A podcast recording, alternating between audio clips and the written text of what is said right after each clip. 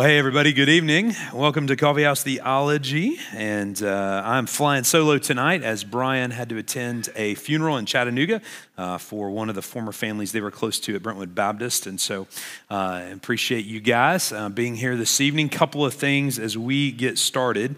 Uh, one is that uh, I want to let you know that tomorrow evening, uh, six o'clock over here in Reed Hall, we're going to host a prayer time um, uh, for uh, Covenant Church and School uh, and just some time to grieve and process. Our deacons are leading that time. Uh, so they'll be available uh, to be here to pray with you, uh, but uh, just kind of come and go. Uh, it's not a formal, structured program, but starting at about six o'clock and going until probably seven, seven thirty tomorrow evening. So if you just have been feeling like, hey, I need to just go pray, bring some of this to the Lord, a safe place to lament. And that is a biblical response. We'll talk about that Sunday morning as well. But thankfully, no direct connections to our immediate church family, but of course our extended church family uh, had children enrolled there, uh, lots of connections uh, to the teachers uh, and the families affected. So uh, we continue to pray for them uh, during this uh, difficult season uh, in their lives and in the life of, of that community and that church.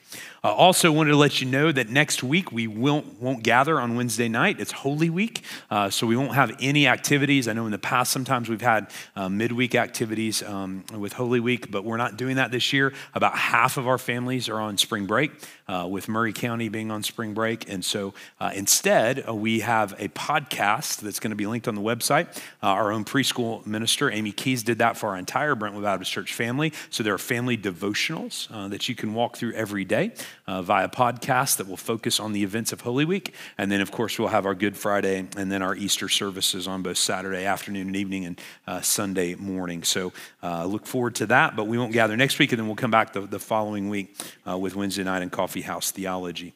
Uh, all right, on the screen is the quick QR code if you want to grab that if you're not on our distribution list. and then Brady's going to switch over to the Slido room, and I'm actually going to take a picture of that myself tonight because I will have to grab those in a few minutes when we get to Q&A time as well. Uh, and so our room, if you can't uh, grab the QR code, is go to slido.com and enter 201-8138. Uh, and so you can grab that and then we'll do some q&a at the end and again be patient with me uh, as i'll try to navigate those and flip from presenting to uh, engaging with you guys uh, around that. But uh, tonight we get into the Reformation.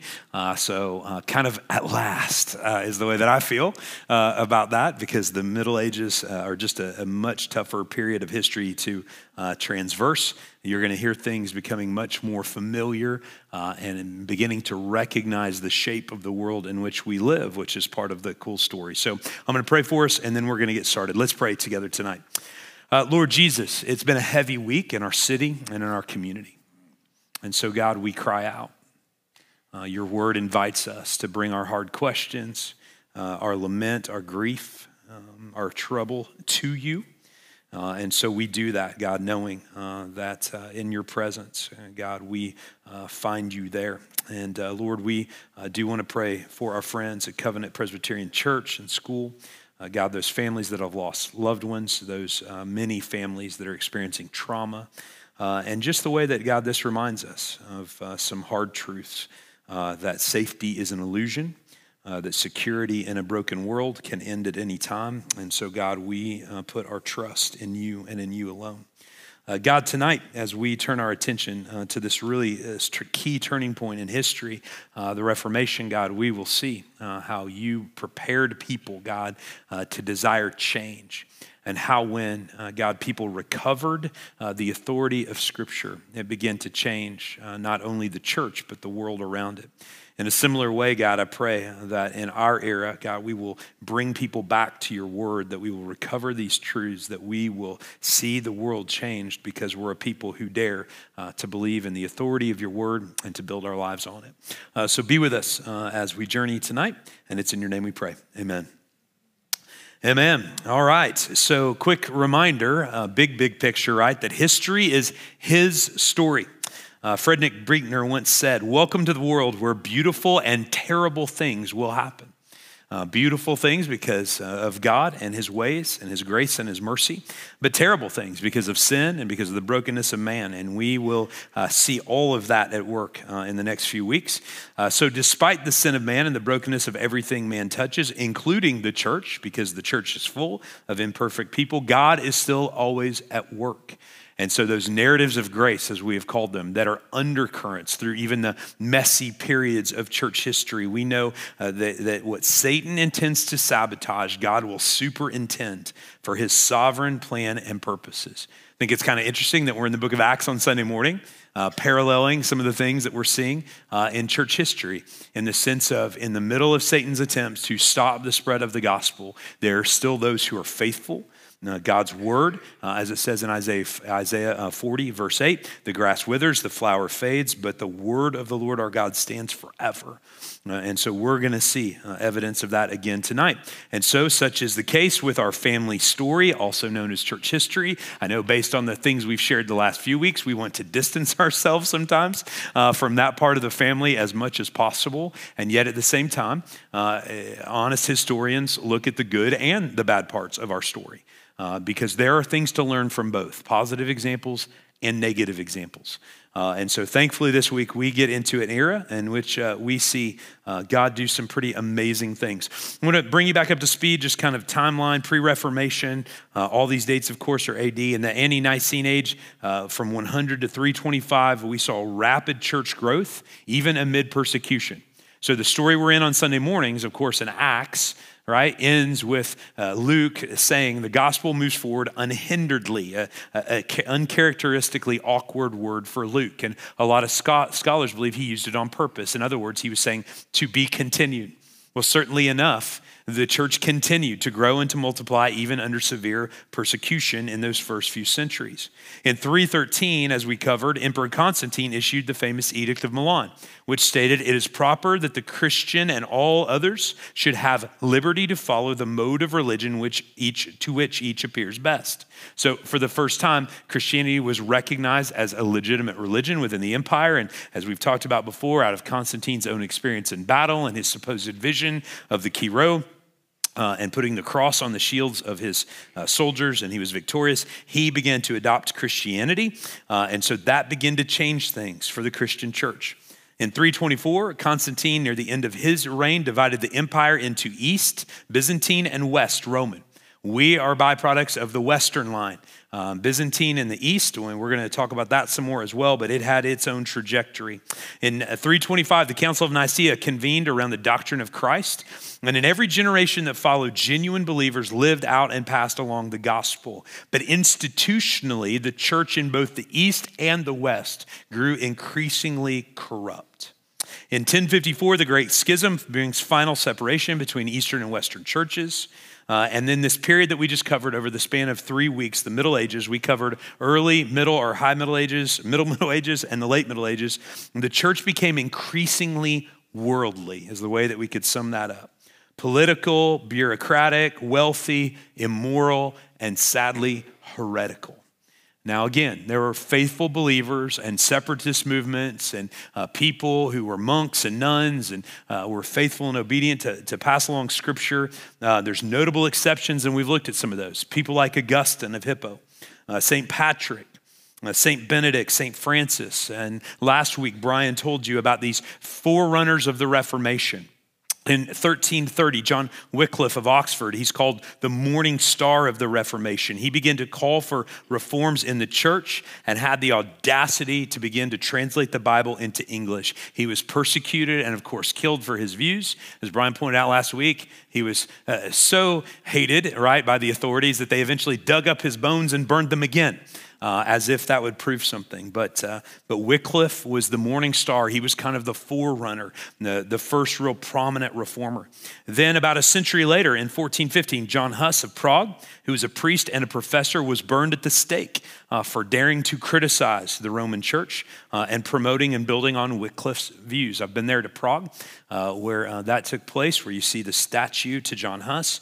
And so, what you begin having, of course, is this undercurrent of revolution uh, that was dawning in Europe.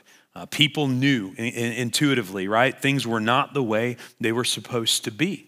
Uh, and there is a degree of brokenness in the world to which people, the human heart, will finally respond. And so in 1483, Martin Luther is born. And we're going to focus on him a lot tonight simply because, again, when we look at history, uh, it, it's, it's easier to focus on one man, but he was very influential. He wasn't the only influential uh, person in the Reformation, but by and large, uh, he was the one whose views and whose uh, impact loomed the largest. So the Renaissance was dawning in Italy. We'll talk about that some more in a minute. And so Europe was ready for a change. Uh, many of you will remember several years ago, we walked through uh, the, the prophecy material in the Old Testament. Even when we went through the entire Bible in a year, 2020, we walked through the Old Testament. By walking through that all the way through, many of you experienced, right, that, that longing for Jesus to come the longing for a Messiah, that the nation of Israel continued in this pattern, right? Of uh, they'd go to God and then they'd turn to themselves and then they would get themselves into trouble and then they would be judged by God and then they would run back to God. And this cycle that like it was repeating over and over again. And by the time you get to the end of the Old Testament, you're just longing for the Messiah to come. And so then our hearts are ready to receive the New Testament. In a similar way, these last weeks, like walking through all of these names and dates and issues that surrounded the church and history uh, throughout uh, the, the, Middle Ages, prepares us to want something different. And so in 1501, a guy named Martin Luther, right, enrolled, here's a, here's a depiction of him, right, in his university days to study law. Here, he saw a copy of the Latin Bible which originally, remember, was translated by Jerome into Latin in the university library, and for the first time viewed the entire scriptures in their printed form. So I want you to remember that. That what you hold, most of you in your lap, what's in uh, the rack right in front of you, the Bible in printed form, we're talking about the 1500s. That for 1500 years, most people from the time the Bible was written until the printing press did not have access to a full copy of the scriptures.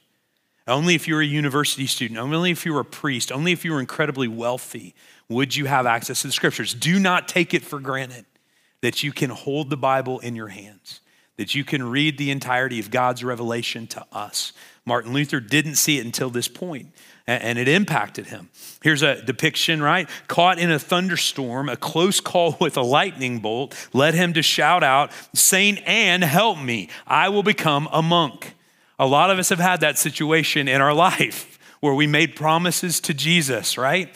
Sometimes it was late on a Saturday night. Sometimes it was when we wanted our team to win the ball game. Sometimes it's when we got ourselves into financial or emotional or relational trouble. But God, if you'll rescue me, right, then I'll give my life to you. So, in essence, that's what happened to Martin Luther. God works in mysterious ways. And so that month he entered an Augustinian cloister at Erfurt in Germany, but he still continued to struggle emotionally and spiritually and could not find peace. So, one of the things you have to admire about Martin Luther is that he was an honest seeker. Like he, he would not allow his conscience to rest. And so he was continually trying to figure out what God had for him. In 1510, he traveled to Rome and he was disappointed and disillusioned with the state of the church. Just like anybody who, growing up right outside a, a, big city or a metropolitan area, right, you're excited to go visit the big city. And of course, because Rome loomed large in, in theology and in all things religious, uh, Martin Luther was excited to go there. He went there and he was just very disappointed. As a matter of fact, here's one of the things he said. And I myself in Rome heard it said openly in the streets if there is a hell, then Rome is built on it did not have a great opinion of the big city. Uh, like anybody who's taken the wrong turn into an alleyway in New York City, right, or uh, gone, driven into the wrong part of Chicago on the south side, uh, it's not what you would expect it would be. And so his disillusion with the city wasn't just with the city itself, of course, it was with the state of the Roman church. And so in 1511, he moved to Wittenberg, where he earned his Doctor of Theology degree. In 1513, he began to lecture through the Psalms. And in 1514, he encountered Romans 1 16 and 17 and was moved deeply. Here is what he said about that passage My situation was that, although an impeccable monk, I stood before God as a sinner, troubled in conscience, and had no confidence that my character would satisfy him. Night and day I pondered. Then I grasped that the justice of God is the righteousness by which, through grace and sheer mercy, he justifies us through faith. Immediately, I felt myself to have gone through open doors into paradise.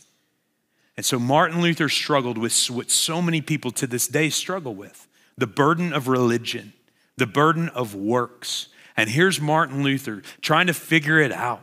He enters, right, uh, to, to, a cloister. He becomes a monk. He throws himself into a degree in theology. He, uh, you know, begins to serve the church. He, he lectures, and, and in all of this, his soul is not settled. Why? Because he's trying to earn his way into right standing with God. And then what is it that unlocks this for him, this truth? It's Scripture itself. He goes on to lecture on Romans and then Galatians. I would recommend to you the English translation of his commentary on Galatians. It's brilliant. He said, These studies, one, one author said, these studies proved to be for Luther the Damascus Road, referring to, to Paul's experience where he saw the light. So all of a sudden, it is scripture that turns the light on for Luther, that gives him his aha that he's been looking for. And I love that. One of my favorite quotes as a pastor is, Let the word do the work. My job as a pastor, right, is to allow God's word to be unleashed among God's people and to allow God's word to work. My job is to clarify it, illuminate it, point you towards it. As I tell you often, I can't feed you what you need in 30 minutes a week, but I pray that I make you more hungry and so, as God's word gets into your heart and your life, right, it does the work. And it's what did the work in the life of Luther. It wasn't the church, it wasn't the church traditions, it wasn't, um, uh, it wasn't uh, his ability to teach, it wasn't his works. It was the word of God that unlocked the truth for him. And so, built on those convictions, Luther became increasingly disturbed with what he saw around him. What really, what really teed him off was the selling of indulgences. Uh, this is an art, artist depiction uh, from near that era of a guy named Tetzel. I mean, just look at the guy, right?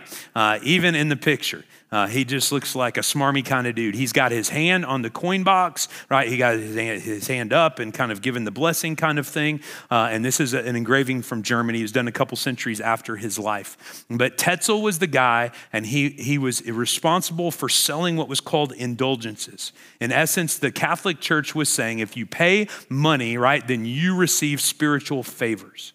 And so there's a little quote that goes with it. When a coin in the coffer or the offering box rings, a soul from purgatory springs. So, what the church was teaching was you come and you drop your money, you give your gold to us, and one of your relatives gets a, gets a ticket into heaven. Like, that's how corrupt and, just misguided uh, and abusive the church was during this era. And so, this is what pushed Luther over the edge. For most people, there's usually that one issue, that one moment, right, where they're like, enough is enough. I can't take it anymore. And so, famously, of course, Luther nailed his 95 theses to the door or had one of his associates do it. There's scholarly debate about that uh, on October 31st of 1517.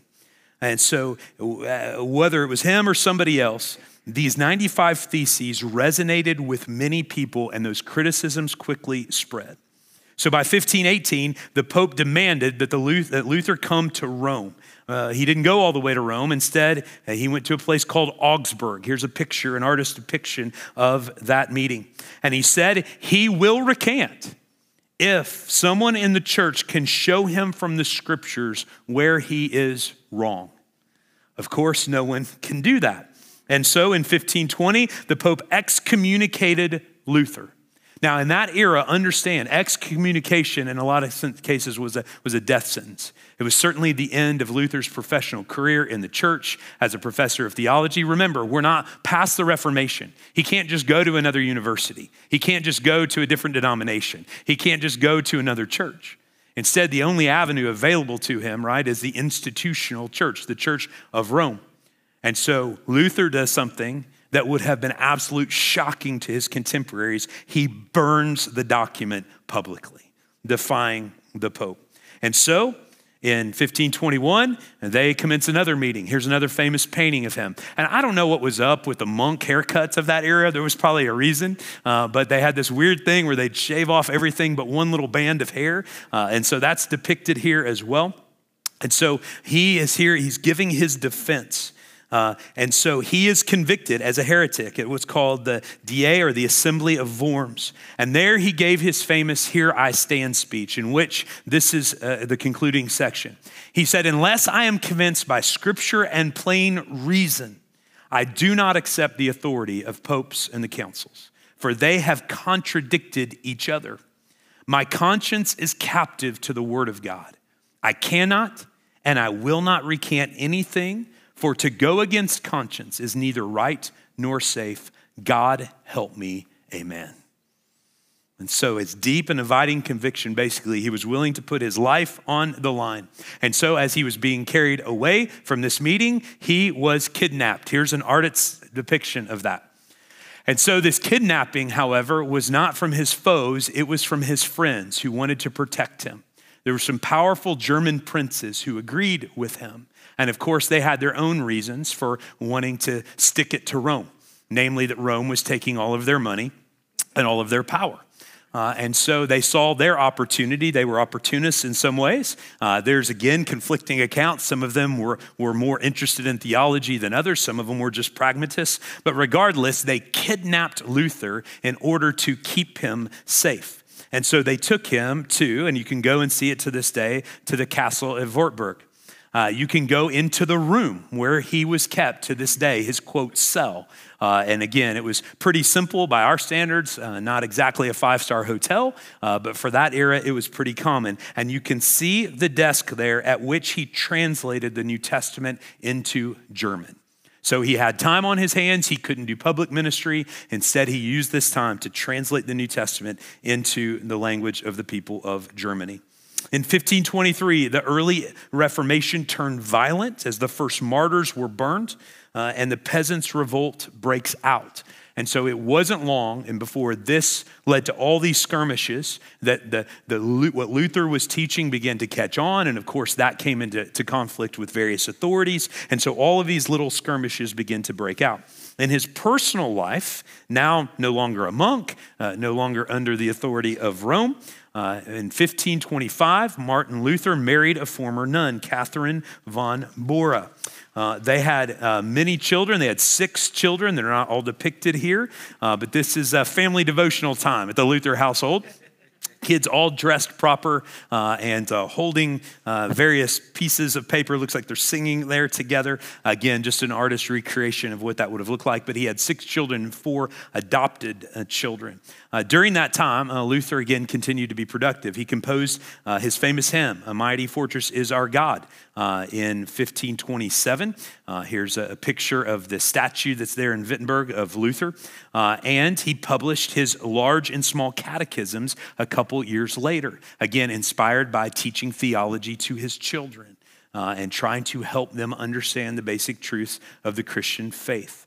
In 1534, he began to teach at a local university, preaches, writes commentaries. So, most of the end of his life uh, was back in the scholarly realm. Again, this time under the protection of uh, powerful German princes. He advises political and church leaders. We'll talk about that in a moment. And he publishes now the entire Bible in German. Uh, he died in uh, 1546, uh, and uh, here is one of his quotes from late in his life We old folks have to find our cushions and our pillows and our tankards. Strong beer is the milk of the old. He was German, after all, wasn't he? Uh, through and through. And so Martin Luther uh, left an incredible impact uh, on the world uh, because of his conscience and his conviction uh, born out of his time in God's Word. So, post Reformation, and I'm just going to touch on this, we'll get into this more next week. In the 1600s, of course, a revival breaks out within Lutheranism known as German Pietism, led by Philip Jacob Spener and fueled by the hymns of Paul uh, Gerhardt. In 1618 to 1648, the 30 Years' War breaks out in Central Europe and it results in, get this, 8 million casualties. 8 million deaths as churches began to break away from the Catholic Church, church Catholic and Protestant churches, various princes, uh, various groups uh, fighting with one another. One of your classmates uh, has volunteered to give a report on the Thirty Years' War, so you're going to hear that uh, in a couple of weeks um, as we walk through that as well. But know that this had real consequences. Uh, from 1500 to the present, of course, the ripple effects of the Reformation spread throughout first Europe and then to the New World, meaning us. Eventually impacting religion, the rise of denominations, philosophy, the rights of the individual, technology, the role of the printing press, and government, the role of the church and the state. So, we're going to get into those a little bit deeper because, again, these are the threads of why our world is the way it is today. So, why the Reformation was needed. On the last week of October, an angry Luther decided to debate Tetzel and write down a list of 95 topics to debate with him. That's quite a list. Like, if I get like 10 things written down, I feel like I'm doing pretty good. But uh, man, Luther kept going. Why did he post those on October 31st? Well, there was a reason. Because November the 1st was All Souls Day. So, for all of you uncomfortable with the, the holiday of Halloween, right, you can just celebrate it as Reformation Day. Dress their kids up as little Martin Luthers, and all will be good, right? Hand out, uh, you know, uh, various uh, German translations of the Bible. It'll be cool. Um, but anyway, November 1st was All Souls Day, and a massive exhibit of newly acquired relics would be on display in Wittenberg, and pilgrims would come from all over to bow before them and take their time off to stay, to take their time off uh, their stay in purgatory. So again, whether it was relics, money in the coffin, you can see that people were dis- they, they had been misled uh, into believing that these things would have spiritual impact. So Luther's vexed conscience simply saw an ideal opportunity to challenge these superstitious practices. But what he did shook the world. First of all, the world, of course, of religion. The theme of the 95 Theses, you have to go all the way down to number 62, uh, I think is the strongest, right? The church's true treasure is the gospel of Jesus Christ. That's something we should amen to, right, on a Sunday morning. That he wrote this in 1517. The church's true treasure is the gospel of Jesus Christ. And again, you can think about what he's digging at here the Roman Catholic Church's attempt to make itself wealthy by the selling of indulgences. He's saying that's not the treasure of the church, right? The treasure is the gospel of Jesus. So the Roman Church's emphasis on tradition had long ago become a system of burdensome works by which people had to earn or worse yet buy their way to salvation. People, especially common people, were oppressed under the yoke of religion. Think about the numerous Bible passages where the prophets in the Old Testament and Jesus in the New call out the religious leaders for the burdens that they were placing on people. And that's exactly what the church was doing in the Middle Ages. Luther himself, feeling the weight of guilt as a monk, even after six hours of confessional, had once said, Love God, I hate him. Even six hours of confessing every sin he could think of, right, didn't bring Martin Luther closer to God because he did not yet understand grace. He only felt God, right, to be this vindictive character. People, in essence, were longing for the gospel to again be good news. Remember when we talked about St. Patrick?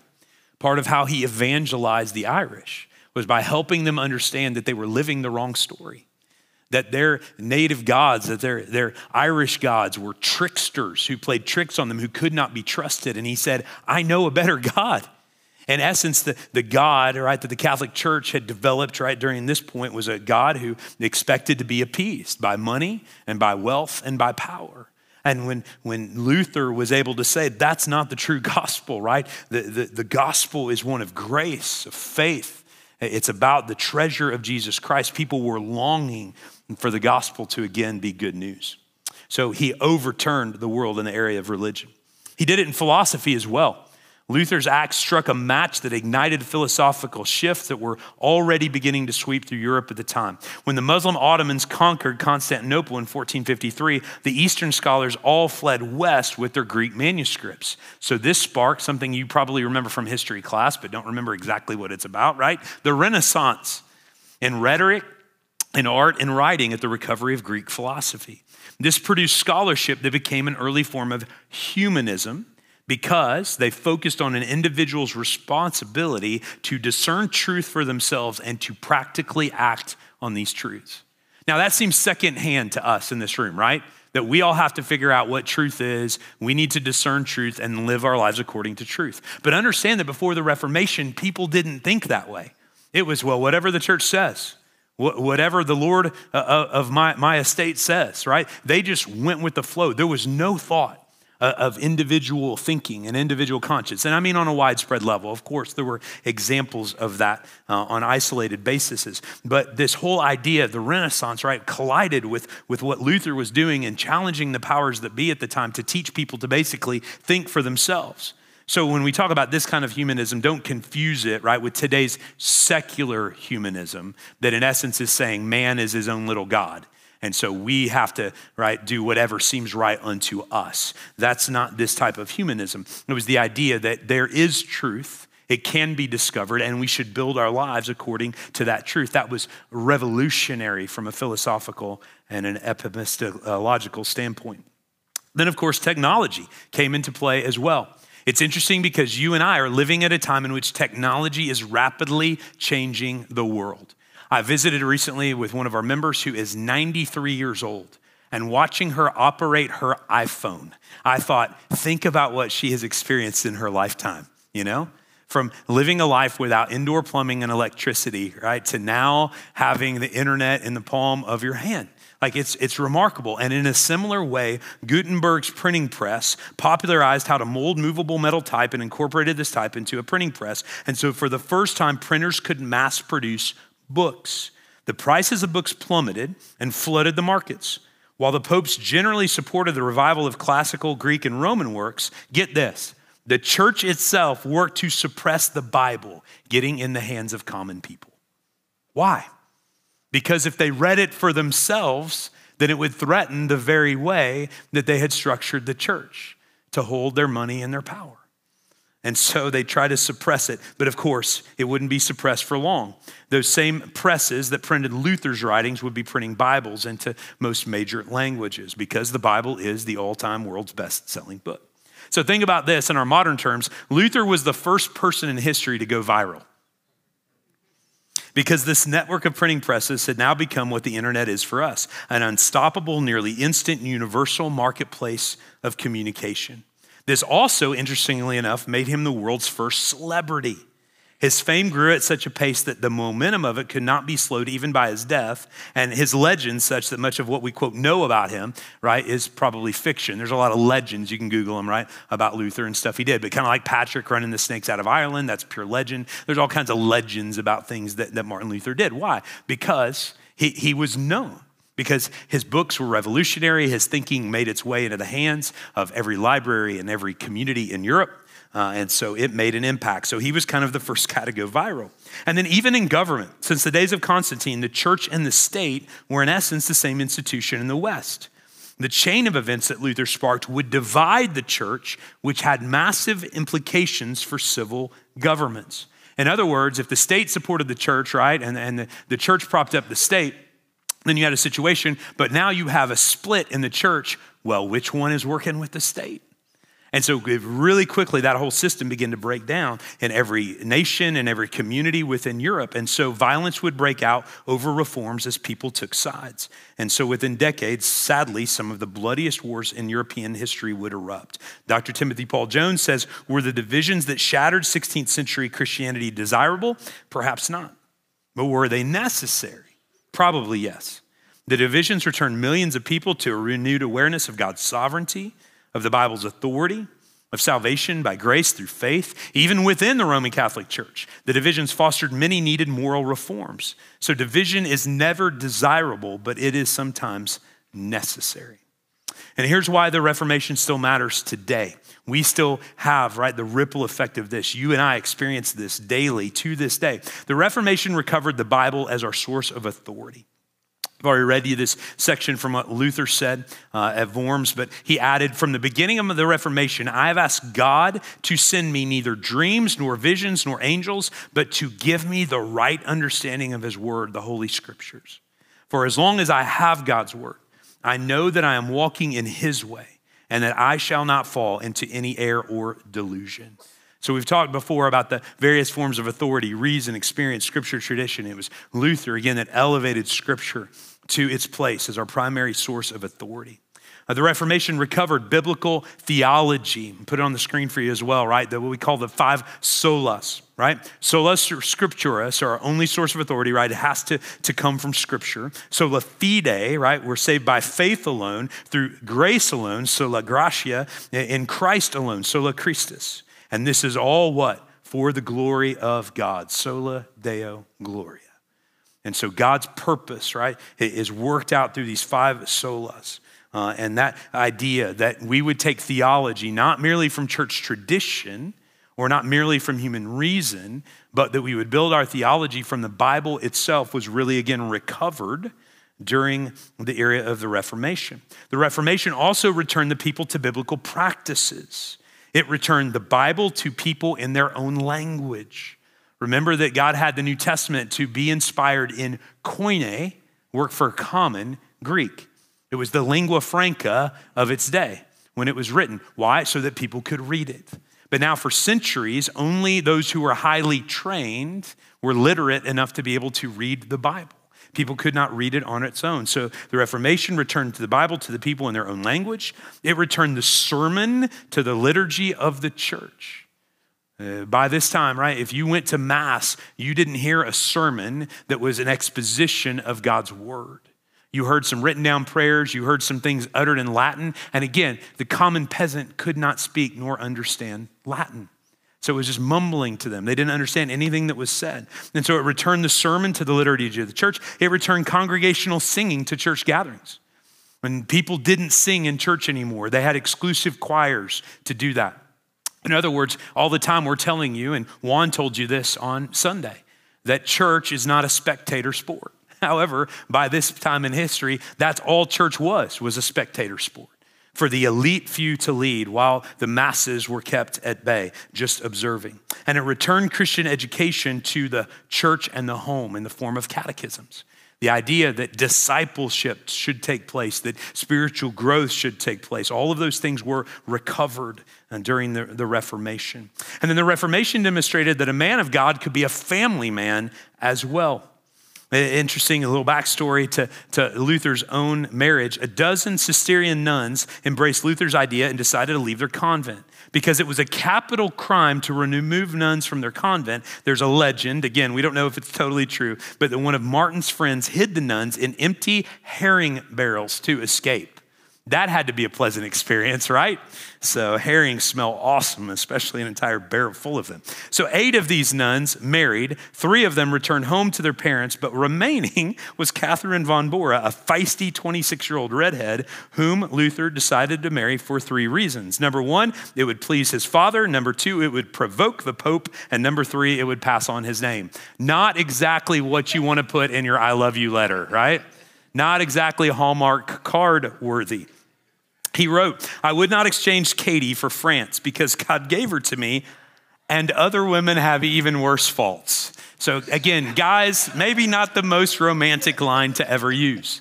But the point is, is that Luther was content to be a monk at one point. Like he, he didn't feel like he needed to marry. Uh, when he decided to marry, I, you get the impression from historians that was a little bit reluctantly, but again, he had read scripture and he knew that the Bible honored the institution of marriage. But what's interesting is, is as you read about Luther's life, he really grew to love his wife. Again, a man who was a man of study, a man who is a scholar. We love our books. We love our quiet time. It takes time to think and write. And guess what happens when you have 10 children, six biological and four adopted? You don't have as much time to do those things. But yet, God teaches you in a different way, doesn't He? About what it means to be a father, what it means to sacrifice, you watch the spiritual growth and the development of your children, and you learn what it means to have the heart of a father. So, Martin Luther actually grew to love and enjoy his family. And when the neighbors saw the great reformer, the most famous man of his time, hanging diapers, and we're not talking about pampers here, people, right? We're talking about washing out nasty cloth diapers on the clothesline, Martin quipped, Let them laugh. God and the angels smile. That's a great line for those of us who are in the throes of parenting, right? It may not feel like important work, but Martin Luther recognized that it was. That God and the angels smile at the work of parenting, uh, the hard work of building a successful marriage. So, in many ways, Martin Luther was the last medieval man and the first modern man. He is the guy in that hinge of history who, who bridged the gap. He was the man of the moment, the man of the hour. Again, as with most of these characters, I think he was acting on his conscience and on his conviction. I don't think he had any idea how much impact he would have on the world or that 600 well 500 plus just a little over 500 years later we would be sitting here talking about him right? Uh, i don't think he had any clue. But many scholars call him the man who created the future and this is the reason why. Number one he was the people's hero. Nobody since jesus had given voice to the concerns of the working class in the way that he had which led to the rise of populism.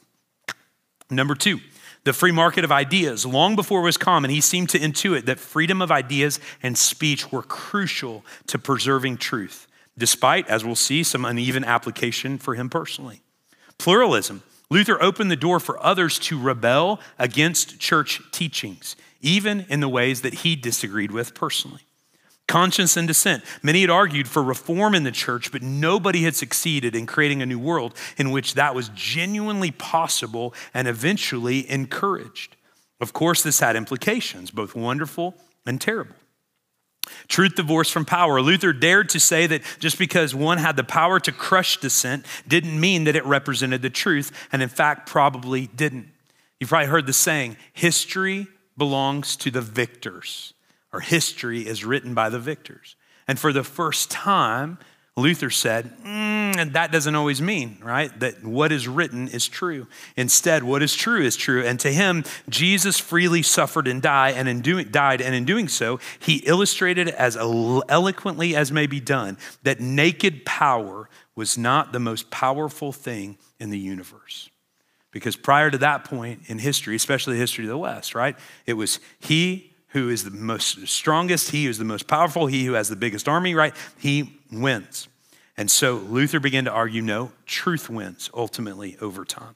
Democracy and freedom, religious tolerance, religious liberty, freedom of expression, freedom of conscience, all of these are underpinnings that would eventually sweep the Western world and lay the groundwork for our democracies. Social reform. Europe would undergo sweeping changes in coming centuries because ideas were allowed to flourish, like the abolition of slavery, child labor laws, prison reform, and welfare. Eric Metaxas, who wrote a, a long biography on uh, Luther, says this In the end, what Luther did was not merely to open a door in which people were free to rebel against their leaders, but to open a door in which people were obliged by God to take responsibility for themselves and free to help those around them who could not help themselves. He believed it far better that someone try to understand God and truth with the possibility of getting some things wrong than to depend on others to understand these things. It's pretty, pretty profound thing he had to say. But we also need to recognize this that the Reformation shows how God uses imperfect men to accomplish his sovereign purposes in history. Like, I, I don't want you guys to get the wrong impression, right? Martin Luther was not perfect, he was not a saint. As a matter of fact, he had his own weaknesses and blind spots. He argued, for example, with fellow reformer Ulrich Zwingli over the nature of communion. Remember, the Catholic Church believes that, that, when you take communion, it literally becomes the body and the blood of Jesus, right? When the priest blesses it, actually, is when that happens. Uh, uh, we believe, as we'll take the Lord's Supper this coming Sunday on Palm Sunday, that it is symbolic, that it is a picture of those things. Luther came up with this position in the middle somewhere, right? That basically when you eat it is when it becomes the body and the blood of Christ. So he was kind of between the Catholic world and, and what we know of the, the Protestant understanding of that today. Now, you've got to give the guy some grace. He only had one lifetime to challenge so many things. I think we need to, to keep that in perspective. But yet, at the same time, uh, this was a guy who was brutal in his writings and letters towards his opponents, especially later in life. Like, I ran across a, a magazine article a few years ago that had taken what they called Martin Luther's sickest burns and uh, uh, put them in the top 10 list. Here's a couple of them I despise your whorish imprudence. You wear a pair of cobweb trousers. You are worse than all the devils. What you have done, no devil has ever done. Your end is near, you son of perdition and antichrist. Stop now, you are going too far. I know some of you guys, if you want these, I'll email them to you. You can use them against your enemies. Why would anyone tolerate some things from someone like you, you rotten paunch? How about this? You are the head of all the worst scoundrels on earth, a vicar of the devil, an enemy of God, an adversary of Christ, a destroyer of Christ's churches, a teacher of lies, blasphemies, and idolatries. You are a brothel keeper over all brothel keepers. And then this is my favorite, shortened to the point. You are a toad eater and a fawner, right? so there you go. So Martin Luther certainly had a way with words. Uh, and he unleashed some fury on his opponents. Uh, let's just say following him on Twitter would have been pretty, uh, pretty entertaining. Uh, but that was, he had a temper, and that was true of Luther. Uh, he was, interestingly enough, for a guy who laid the groundwork for religious freedom, pretty intolerant of religious freedoms for anyone who disagreed with his theology. And he still attempted to use the German state, these German princes, as his religious enforcers. Despite his high view of Scripture, he called books in the Bible, like the book of James, an epistle of straw. Why? Because for him, having recovered right the doctrine of justification by faith, what is the book of James talks about? Well, faith without works is dead. And so for him, he just couldn't stomach, right, that the idea of works in any way, shape, or form. And so he called it an epistle of straw, that it was weak uh, because it emphasized works. And most infamously, he wrote a 65,000 word anti Jewish treatise called On the Jews and Their Lies that argued the Jewish synagogues should be burned, their prayer books destroyed, their rabbis forbidden to preach, and their property and money confiscated. So he was an anti Semite.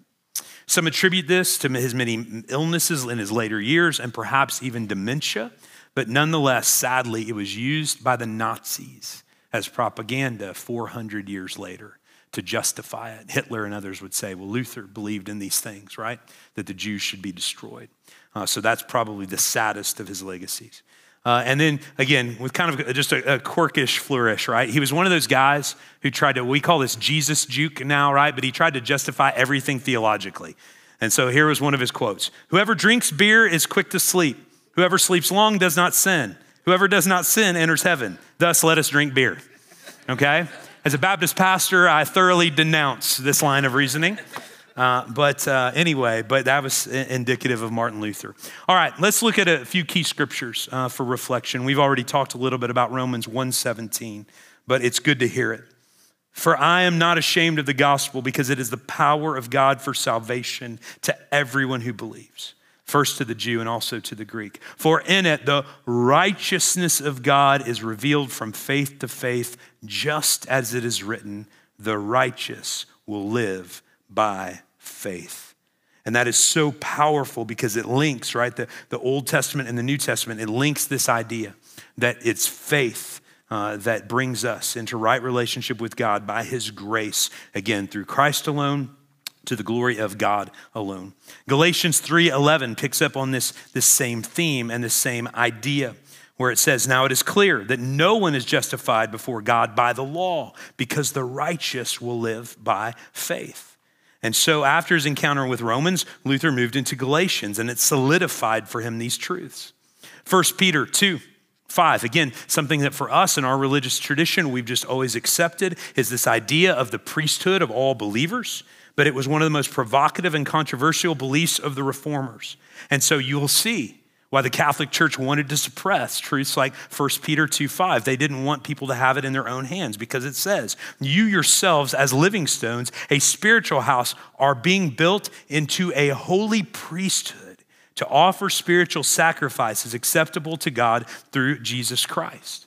So, if we are the priesthood, there is no need for a group of people to come between us and God that we have to go through to say our confessions, that we have to go through in order to get out of purgatory, that we have to go through in order to understand and study and interpret the Word of God.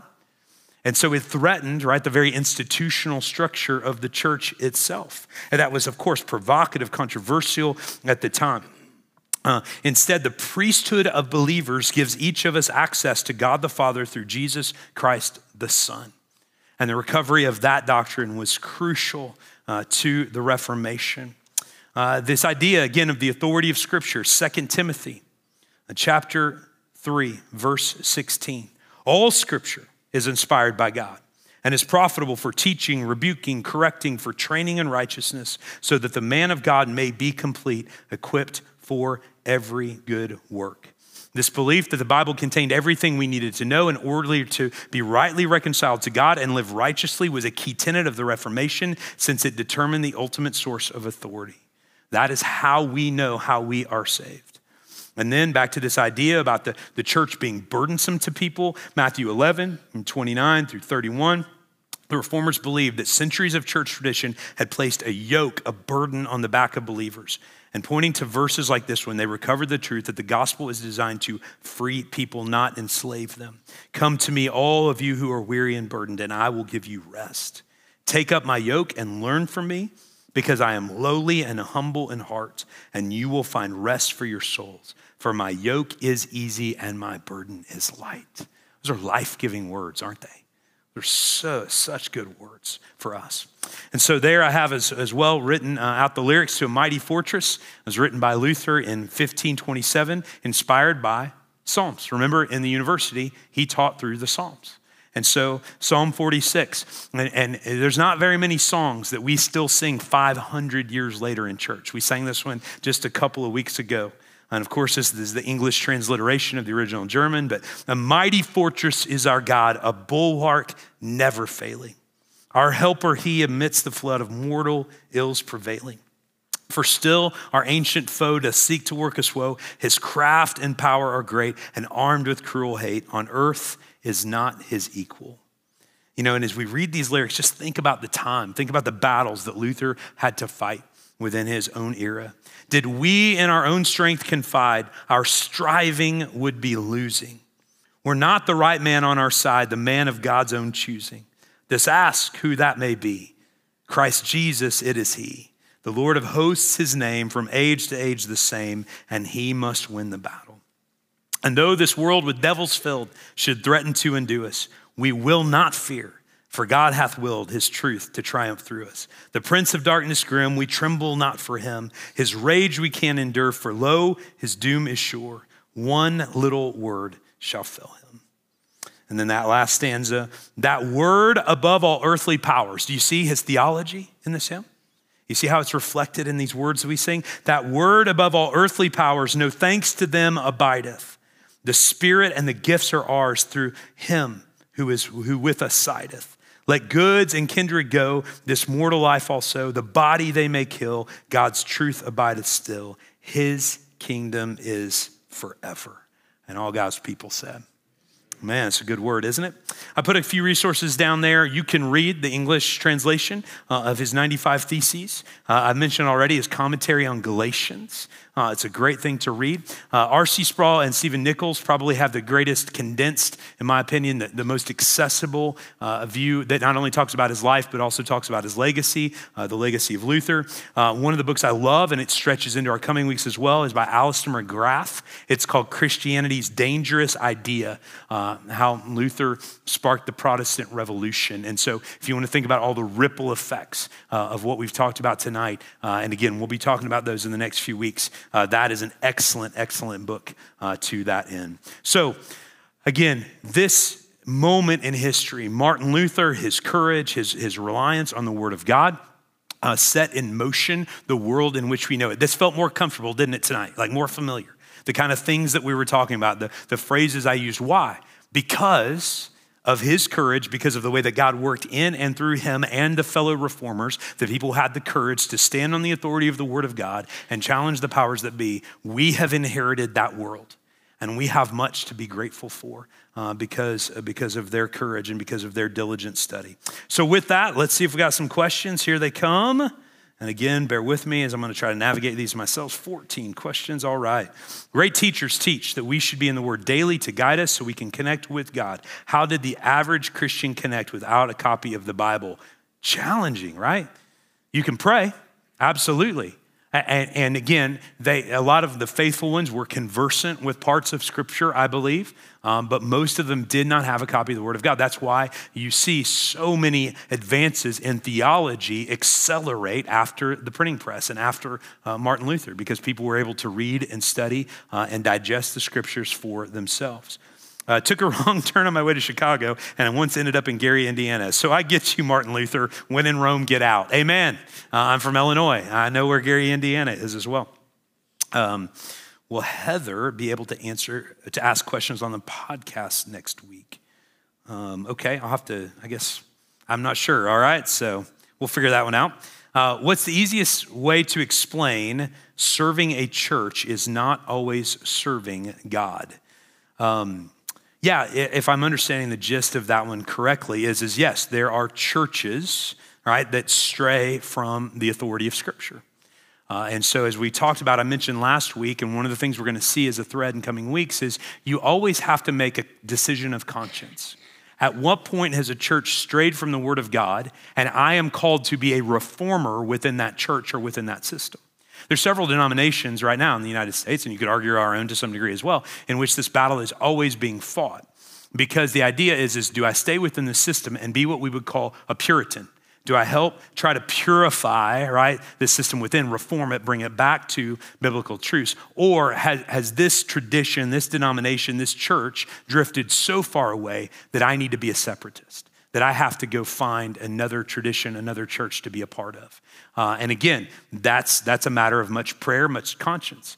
Uh, and, uh, and of course, driving back to what, what Scripture says itself. Uh, and those are hard decisions to make. And it's one thing to talk about that on a denominational level, but on a personal level, from church to church. Uh, had a conversation today, even in a hospital visit, um, you know, about that idea. Like, how, how do I know when it's the right time, right, to, to, to leave the church that I've been a part of because I'm concerned about some of those teachings. Uh, and so that's a, a decision of much prayer. But what I appreciate again about Luther's example is, is that even if the social and political costs, our personal costs are high, we have to make the decision that is most in line with the authority of God's word. And that's important for us to know. Um, did Luther and Tetzel ever actually debate? Yeah, I believe they did. Um, again, uh, I'm seeing some nods from you guys out there. Yeah, uh, I'm not super, yeah, brushed up on, uh, you know, all of the details of that. But yeah, I, am pretty sure that it set the stage for a debate, which, if I remember right, led to the Augsburg, uh, you know, uh, this Pope summoning him to Augsburg. Um, my parents totally had us do Reformation Day instead of Halloween while we were growing up, complete with German chocolate cake. Well done, whoever's parents this was. I like that. There's a lot of good things, right? German pretzels, right? So uh, it's fantastic. Um, all right. Uh, do you recommend reading Luther's works as biblical and theologically sound?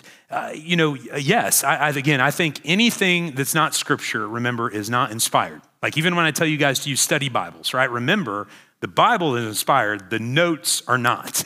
they are man's best attempts to illuminate and to help us understand. So, again, I'm not putting Luther on par uh, with, with Scripture in any way, shape, or form. I do think most of his works are helpful. Again, there are some areas uh, and, and, again, the Lutheran church today, although the Lutheran church in America, many of those have, have, have wandered away from even some of Luther's teachings, right? That, that were, again, the outworkings of trying to move away from the Catholic traditions, but keep uh, some of the good things. The old saying was, right? They tried not to throw the baby out with the bathwater.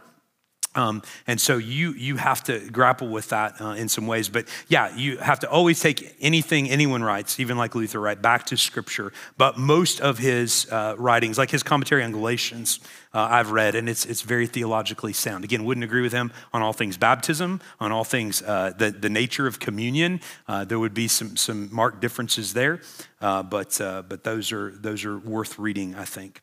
Uh, did the Roman Catholic Church ever acknowledge, confess, and repent of some of these transgressions? Uh, yes and no. Um, as, as I mentioned in the notes, even within Luther's own lifetime, uh, the Catholic Church began to realize we're in trouble here. You've had a popular uprising. And so, whether or not it was even just to save their hides in some cases, uh, they began some reforms within the church. And I, again, I am no expert on Catholic uh, history or theology. I do know that with succeeding popes, sometimes I know uh, Pope John Paul II. Uh, Vatican II, which happened uh, in the late 60s. I know that I think they finally recanted the idea of indulgences, some of these things. Uh, some of you might be able to help me there. So, over time, but again, we're talking hundreds of years later uh, on some of these issues? Did they back up? And of course, they, have never changed their, their basic stance that their main source of authority lies uh, with, with the Pope and with the traditions of the church. Uh, who is St. Anne, and why is that who Martin Luther called out to in 1505? Again, I'm no expert on the Catholic saints, uh, but one of the, the Catholic saints, and, um, and there's probably some connection there, the, the, reason why he called out on her. I don't know if she's like the patron saint of lightning. Is she really? Oh, okay. you could have fooled me. I mean, it would make sense, right? Um, and so, I, I, yeah, but there's probably a connection there that you guys could look up. Uh, for parents looking to add catechism, New City Catechism has great resources. I would agree. The word catechism can be intimidating to people. Think of it like family devotions uh, in the sense of catechisms are short, easy to remember phrases uh, that historically have been used by parents and Christian educators to pass down what can be more complex theological concepts to young people, to children, right? That they can then build on uh, as they get a little bit older. Uh, and so that, that word catechism, yes, there's one called the New City Catechism. I've read it. Uh, I've used some of the similar approach with my kids during different seasons um, because it's helpful to them to have answers, especially when kids are younger uh, in their developmental stages, and what they're looking for is concrete answers when they're at that concrete developmental stage. Um, the Westminster Catechism is one. Uh, what is the chief end of man? To enjoy God and uh, to glorify God and enjoy Him forever. That's a great thing for your kids to know. Why do we exist, right? Why, why are we here? To enjoy God, to glorify God and enjoy Him forever. And that's a great truth to build on, right? That's, that's, that's number one uh, in the Westminster Catechism. Uh, and I don't have the rest of them memorized, but, but that is a, a good resource. Uh, how does Luther following his conscience compare to the my truth ideology of our culture today? I'm glad somebody brought that up. I thought about that this week. Uh, like I used the example of humanism in Luther's day meant understand the truth and live out the truth, the objective truth right? Things often swing too far. Secular humanism, I am God, and therefore what I say is the truth that needs to dominate the universe. So, what you often have is when the pendulum swings, it swings too far in the opposite direction. And so you have uh, this, this, this reaction. And today, this my truth idea would be an example of that gone awry. It's a secular humanism on steroids that's been fueled by postmodernism, which is the deconstruction of objective truth right? The rise of pluralism, that all ideas are equally valid, whether or not they're congruent with reality, which is truth. And we could spend all day, right, on this on philosophy, but even the breakdown of language, that now what I communicate, it doesn't really matter what I think it says. The arbitrator of truth is how you hear it and receive it. And so you begin to see how people begin to create, right? This, man, I, my way is, is the only way that there is. And hence why we have so many people today who have a piecemeal ideology or religion because they've taken what they like of a lot of different things. What's the problem with that? It's not coherent, it's not consistent, and it can't answer ultimate questions like the existence of evil in the world adequately.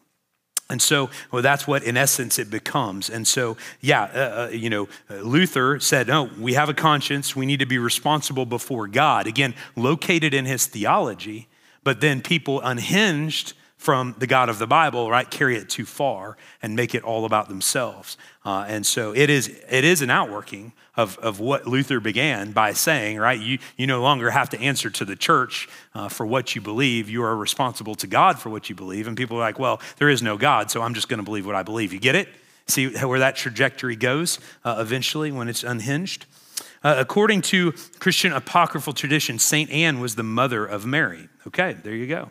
Uh, during the High Middle Ages, St. Anne became increasingly identified as a maritime saint, so the saint of the seas, protecting sailors and fishermen and invoked against storms. There it is. So it was, she was the saint of lightning in a sense. That's good. Did Martin Luther progress baptism? Uh, I don't recall. I, I, know that he didn't uh, advocate for immersion, uh, that the Lutheran tradition to this day, I believe, still sprinkles. Uh, and so I don't, I don't believe that baptism was an area that, that Luther uh, dove into. Uh, and then will Greg be able to answer, uh, ask questions on next week's podcast? Yes, by submitting them to Slido. You can ask uh, any of these questions. And I saw, I feel like I saw one jump in there. Um, here's one. It seems many of the older denominations of Christianity did not have a problem with alcohol, only drunkenness. When did alcohol become looked down upon? Um, the, the, there's lots of ways to answer that. Uh, it depends on the tradition, of course, but a lot of that had to do with the temperance movement uh, of the early uh, 19th century, early 20th century uh, in the United States of America. Here's one quick, interesting little thread. Last semester, we talked about the different forms of millennialism. Well, post-millennialist people believe that we got to clean up our act for Jesus to return. Interestingly enough, post uh, millennialism had a huge rise in popularity in the late 1800s that led to a lot of the social temperance movements, such as moving towards the abolition of alcohol in the United States. And so, for a lot of us who were raised in the south, south central part of the United States, right, the lingering effects of that was that, that alcohol, right, was viewed as, as, as negative to society. And it's true. I believe that it is. Uh, here's the way I put this very pragmatically as a pastor. I've had many people make appointments with me over the years to confess they struggle with alcoholism, and we help get them into treatment programs. It's destroyed many marriages, it's messed up a lot of parenting, it's destroyed many lives. I have yet to have someone come and make an appointment with me and say, Pastor, I just want to let you know alcohol made my life better. So, practically speaking, as a pastor, I see the evils of alcohol. And that's where I think, in a good sense, right, a lot of our forebears understood uh, that it was a social problem and continues to be to this day. Now, again, the Bible, I don't think you can argue that when Jesus turned the water into wine, it was just basically grape juice. Uh, when the master of the ceremonies comes out and says, You've saved the finest wine for last, the Jews knew their wine. They knew what they were talking about. Um, and so, yet, obviously, the Bible is clear uh, that to drink to drunkenness, right, is a sin. Uh, and so, we need to be biblical and we need to be careful about the way that we practice that. But the tradition, why it's especially in the South viewed that way, really comes out of the temperance movement uh, of the early 20th uh, century. Great question. Um, and by the way, if you go to other parts of the world uh, on mission trips, don't be shocked when even the Baptist pastors drink. I've been with mission teams before and they're like, oh, the pastor's drinking. Should we be on this mission trip? right? I'm just like, breathe. It's okay. I promise. Right? So, all right. I think that's it. All right. You guys weren't too tough on me tonight. Uh, oh, do you know when the Bible is translated into English? Well, it began all the way with Wycliffe, right? uh, and then progressively uh, after him over the years. The most famous translation, the 1611 uh, King James. There were a few versions before. If you go back our second week of the podcast, we talk about the history of the Bible. Uh, Brian did an excellent job. And Steve Reynolds, who was here, just slipped out. Uh, he is the head of Lifeway's Bible Publishing Division. And so he can tell you everything you want to know. We have cool guys like that in our church. Uh, and so if you want to know all about uh, the, the Bible translations, he can help you with that as well. All right. I think that's it, making sure. All right, you guys, let us pray, and uh, then we will go. Lord Jesus, uh, we are grateful for uh, men like Martin Luther, faithful men and women throughout the centuries who have stood on the authority of your word, God, who have uh, made their stand for the way they live, the way they think, uh, God, the way that they believe our world should be, that they've drawn a beeline uh, from Scripture to attempting to apply those things faithfully and consistently to our world. So, God, we stand here, we sit here, we, we are in this place tonight because uh, of their faithfulness to you. So, God, would we be as faithful in our generation uh, to be sure that the church itself doesn't slide from biblical authority and truth? Uh, would you find us courageous, no matter the social, political cost to us, God, to stand on the authority of your word. And God, would you use us in our generation the way that you used the reformers to bring people back to your truth so that they may know the word of God, so that they may hear the gospel clearly, so that they may turn from their sins and themselves to Jesus as Savior and be saved. And so, God, thank you uh, for uh, history and what it teaches us and how faithful people can make a difference, a difference that lasts till this day. So, God, as we go from this place, may we be inspired, encouraged, uh, built up. We love you, and it's in your name we pray. Amen.